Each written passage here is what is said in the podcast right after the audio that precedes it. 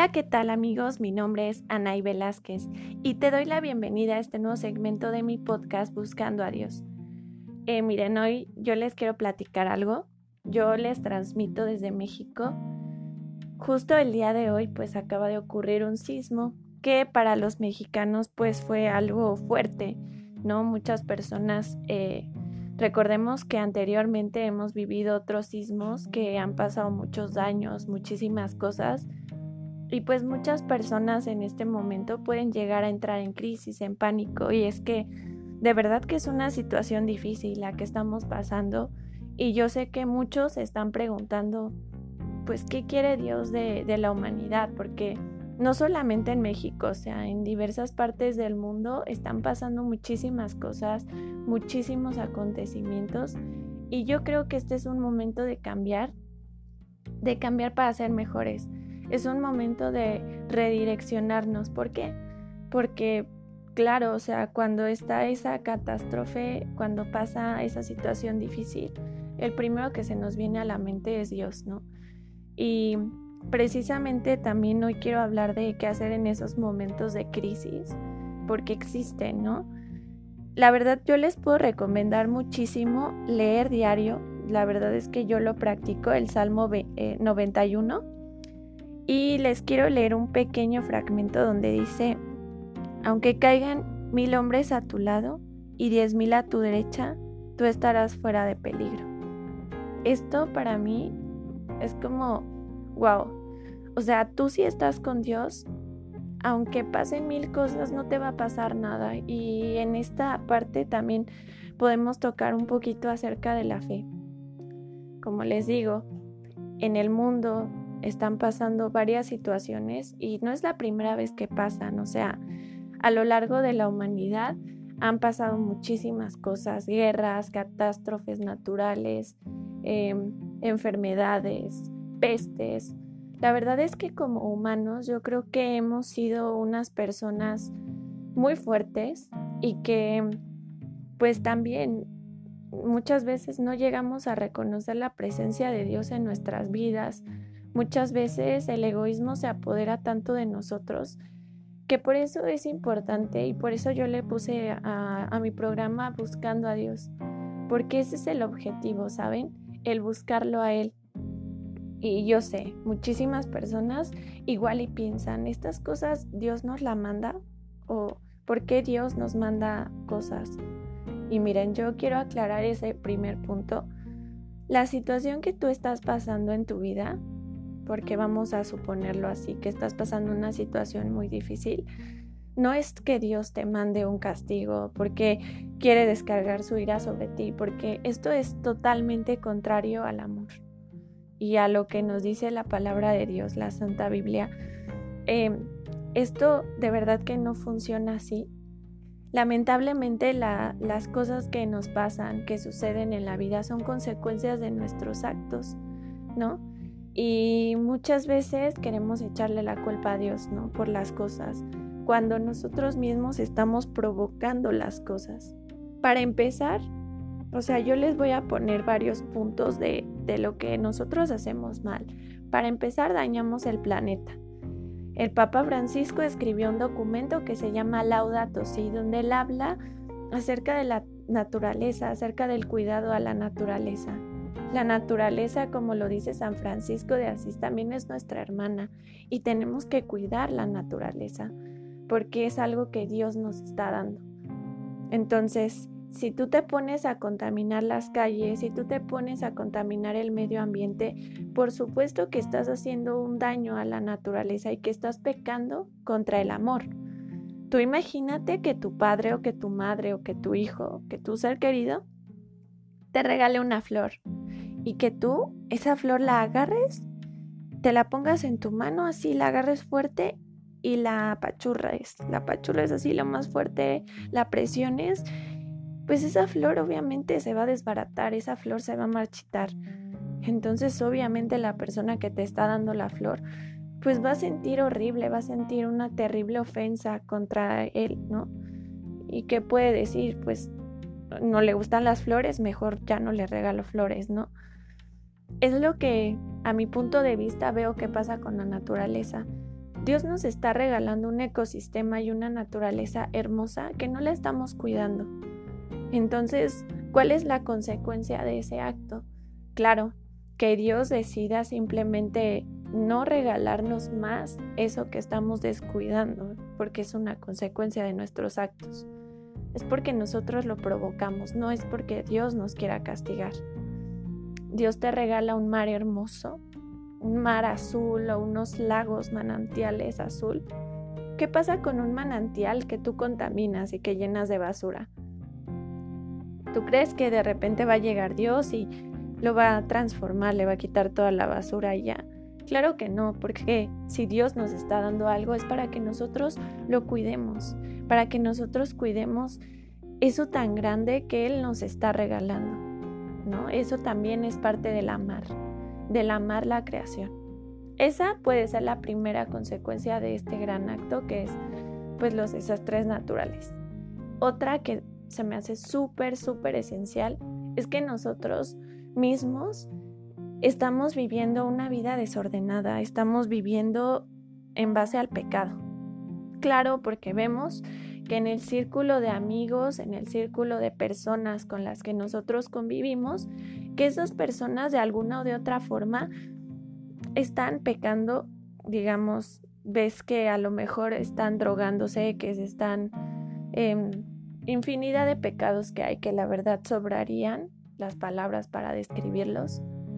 Y tú por querer estar o por querer encajar en ese círculo de amistad, entonces tú empiezas a hacer lo mismo y empiezas a rechazar a Dios. Y es así como vamos normalizando el pecado y poco a poco las cosas van tomando más fuerza. ¿Qué es lo que pasa con el aborto? Ya lo vemos tan normal el hecho de abortar que pues simplemente ya lo normalizamos tanto que decimos que no es algo malo cuando claro que es algo grave. O sea, nosotros tenemos de verdad que reconocer y que saber distinguir lo que está bien de lo que está mal, porque nuestra propia conciencia nos lo dicta.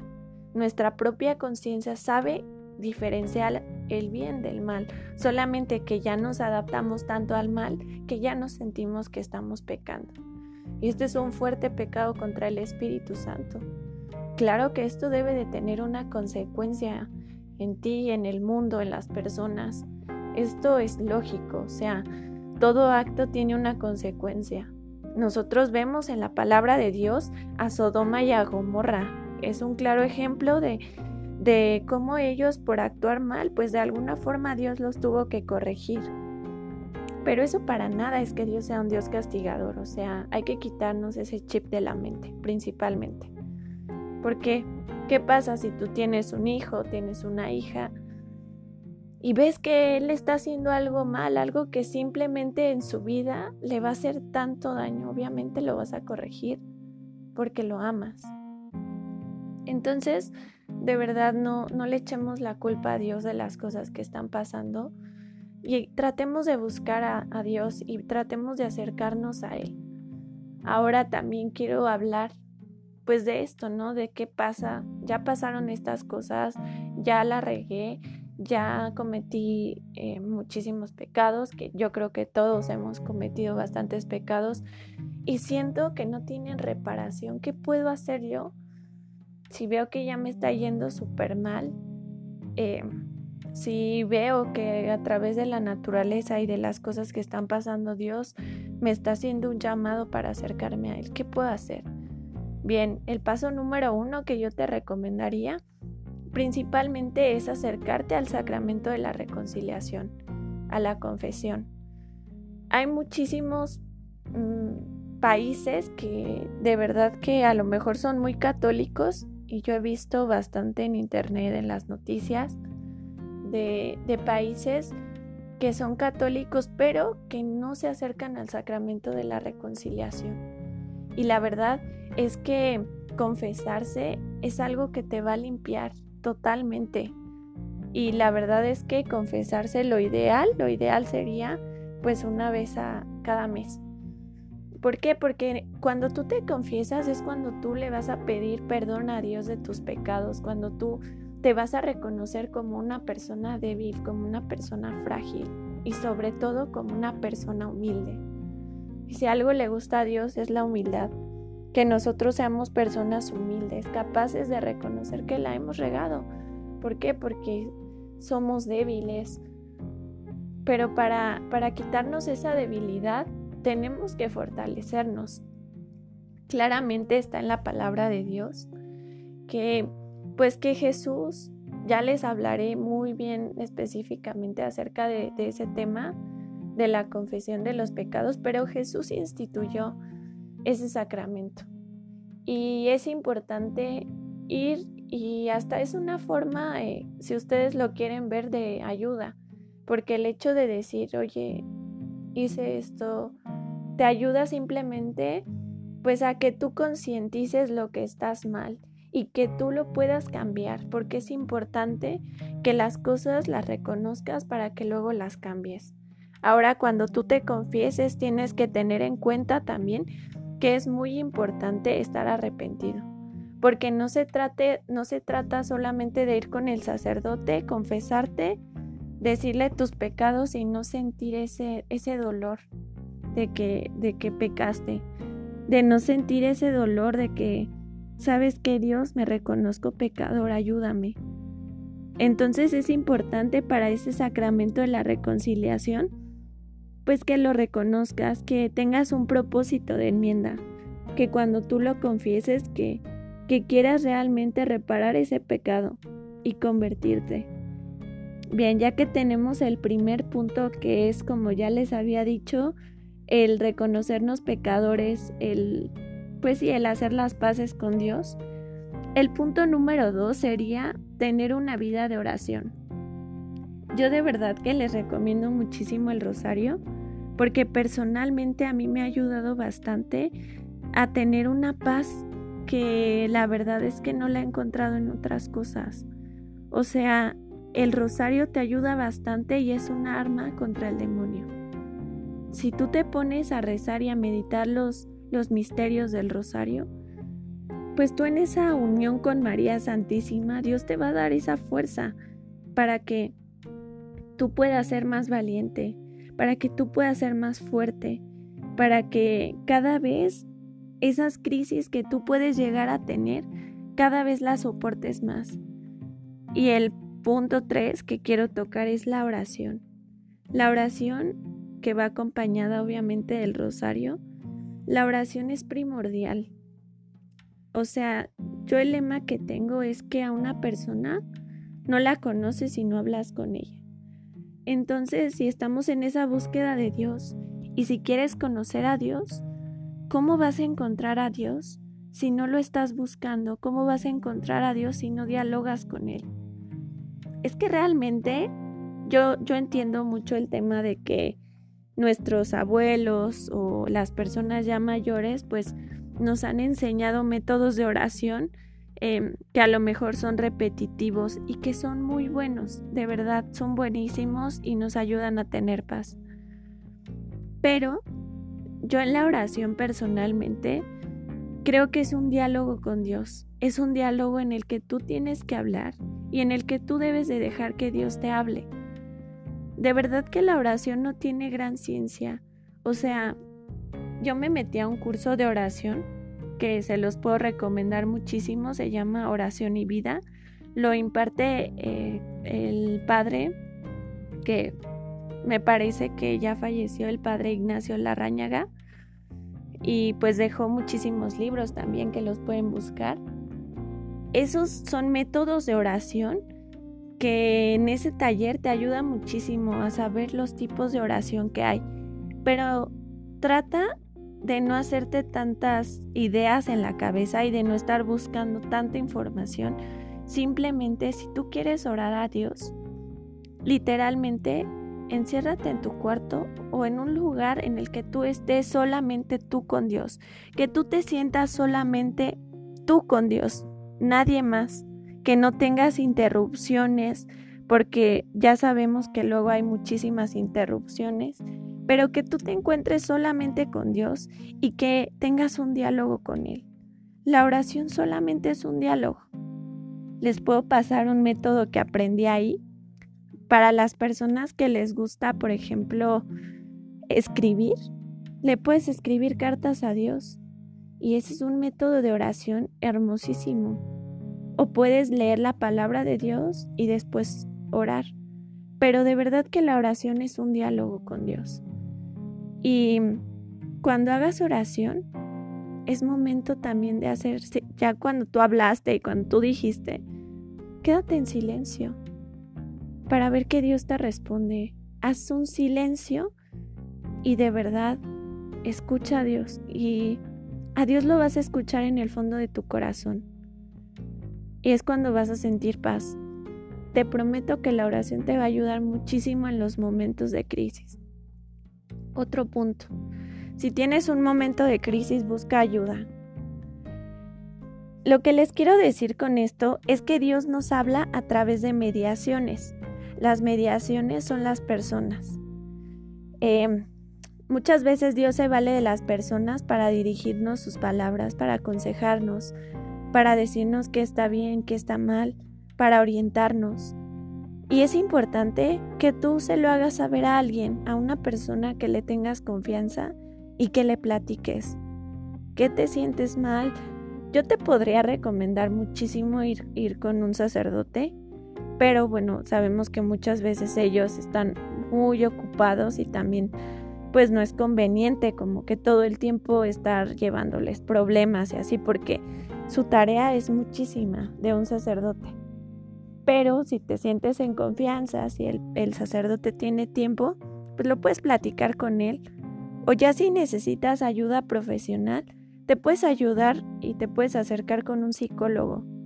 Pero es importante que esos problemas que tú tienes los externes. Que si tú tienes miedo, mira, yo te voy a decir algo, el miedo es totalmente natural. De hecho, tengo un programa acerca del miedo, lo podrías escuchar. Pero el miedo es algo natural, es algo que todas las personas tenemos. Lo que nos falta es saber enfrentar el miedo y saber hacer las cosas aunque tengamos miedo. O sea, el miedo siempre va a existir. Por ejemplo, ahorita que pasó este terremoto aquí, bueno, no fue terremoto, fue sismo porque realmente no hubo mayores daños. Pero pues sí existe el miedo de qué pasará si hay una réplica más fuerte, o simplemente esto que pasó a nivel mundial, esta pandemia, de qué pasará, cuándo regresaré a mis actividades. Yo sé que algunas personas ya, ya regresaron en algunos otros países y pues igual el miedo de, de no contagiarte, el miedo de estarte cuidando todo el tiempo con el cubrebocas. Y vivimos así, angustiados. Y justamente hoy platicaba acerca de la fe y es importante que nosotros las cosas que hagamos, eh, las hagamos con fe. O sea que si te tienes que salir a tu trabajo porque pues ya se levantó el confinamiento y de alguna o de, otra forma pues tienes que trabajar, toma las precauciones necesarias que tengas que hacer, pero ten fe en Dios. O sea, pero recordemos que la fe va acompañada de la acción. Y la acción que tú vas a tener es cuidarte. Y la fe pues es estar seguro de que Dios te respalda y de que no te vas a enfermar. Pero de eso depende también de tu cuidado. Nosotros recordemos que tenemos una fe razonada. Una fe que tiene razón, la fe. O sea, la fe no es algo que simplemente son deseos y, o sea, deseos, cosas que, que no, o sea, la fe es razonada. Fe y razón van de la mano, entonces cuidémonos y tengamos fe en Dios. Y eso, eso es lo que tenemos que hacer realmente para, pues para estar más tranquilos, para estar más en paz. Y por último, el último punto que quiero tocar es no pierdas la esperanza. Cuando nosotros perdemos la esperanza y cuando nos damos por vencido, es cuando tiramos la toalla y cuando decimos yo ya me cansé. Te puede dar depresión. Ojo, esto es súper, súper grave. No permitas que los sentimientos te hagan decaer. que cada vez te vengas más abajo solamente porque tal vez no pudiste cumplir el sueño que querías cumplir o porque pasó algo que, que te dio la vuelta y que te hizo mal. No pierdas la esperanza, todo va a mejorar. Pero es importante que te acerques a Dios, es importante que lo busques.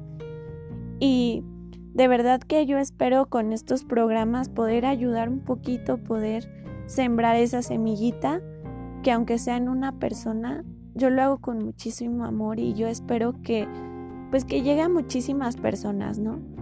Pero con una persona que escuche esto y que realmente le pueda ayudar en algo, que esa persona se sienta mejor, que esa persona esté más motivada a buscar a Dios, para mí es suficiente.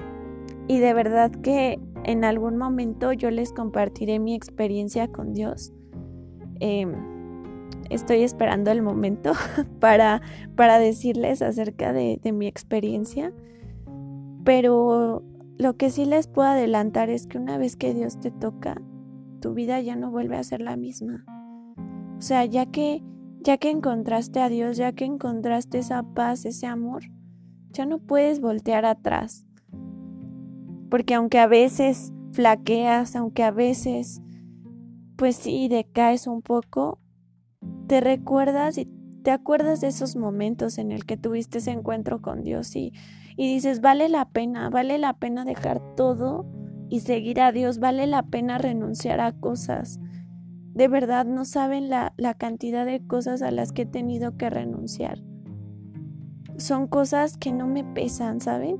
Son cosas que estoy feliz. Les puedo adelantar algo pequeño a veces pues la vida te, te, da oportunidades, ¿no? Por ejemplo, yo me llamaba muchísimo la atención el teatro. Entonces, em, cuando yo tuve una oportunidad de hacer teatro, era una oportunidad maravillosa aquí en México. Era un director conocido que, trabajaba con actrices conocidas y hice un casting, quedé quedé para una obra, la cual no la voy a mencionar. Y yo estaba feliz porque pues porque había quedado para una obra, pero no sabía en qué obra me iban a meter, vaya. Estaban audicionando como para varias, pero no sabía en qué obra me iban a meter. Pues resulta que yo encantada de la vida dije que sí. Justo cuando me cuando me mandan el libreto para pues sí, para decirme en qué obra iba a estar. Híjole, pues es que el libreto era de una obra satánica, una obra que hablaba muchísimo en contra de los valores cristianos y que la obra de teatro me prometía pues mucho dinero. Entonces tuve que renunciar a eso por seguir a Dios y pues es renunciar a lo mejor a un sueño porque muchas veces dicen, ay, pero es teatro. Sí, pero yo no voy a contribuir en algo que fomente los antivalores, que fomente ir en contra de Cristo, ir en contra de los cristianos, de los católicos. La verdad es que para nada. Entonces tuve que renunciar y, y, y vaya al sueño, ¿no? Y, y así como he renunciado a eso, he renunciado a muchísimas cosas, personas, que me hacían daño, mm, muchísimas, muchísimas cosas, ya les platicaré, pero ¿a qué voy con esto? A que si en algún momento tienes alguna tribulación, no sabes qué hacer, pues lamentablemente en la vida a veces tenemos que perder cosas y yo sé que es difícil y que este es un duelo, pero a veces tenemos que perder cosas que no vamos a entender en el momento por qué estamos perdiendo cosas, oportunidades, porque estamos viviendo ese momento de frustración, pero más adelante lo vas a entender. Y ni yo soy quien para decírtelo porque sé que es sumamente doloroso tener pérdidas, de verdad que lo sé, pero sí te puedo decir que vale la pena seguir a Dios, que vale la pena renunciar a las cosas, que vale la pena no tener apegos, que vale la pena seguirlo a Él porque es la única forma en la que vas a ser feliz. ¿Por qué? Porque recordemos que este mundo, en este mundo estamos de paso. Nosotros aspiramos a estar en algún momento en la presencia de Dios donde seremos felices por siempre. Pues espero que te haya gustado mucho, espero que lo compartas Espero que me sigas en YouTube, estoy como Anaí Velázquez. Y si lo puedes compartir a, a una persona, a más personas, te estaría sumamente agradecida. Recuerda que me ayudarías muchísimo a llevar la palabra de Dios a más lugares y que juntos contribuiríamos sobre todo a pues a que más personas puedan conocer y puedan buscar más a Dios. Que Dios te bendiga, te mando un fuerte abrazo y recuerda que oro por ti. Hasta luego.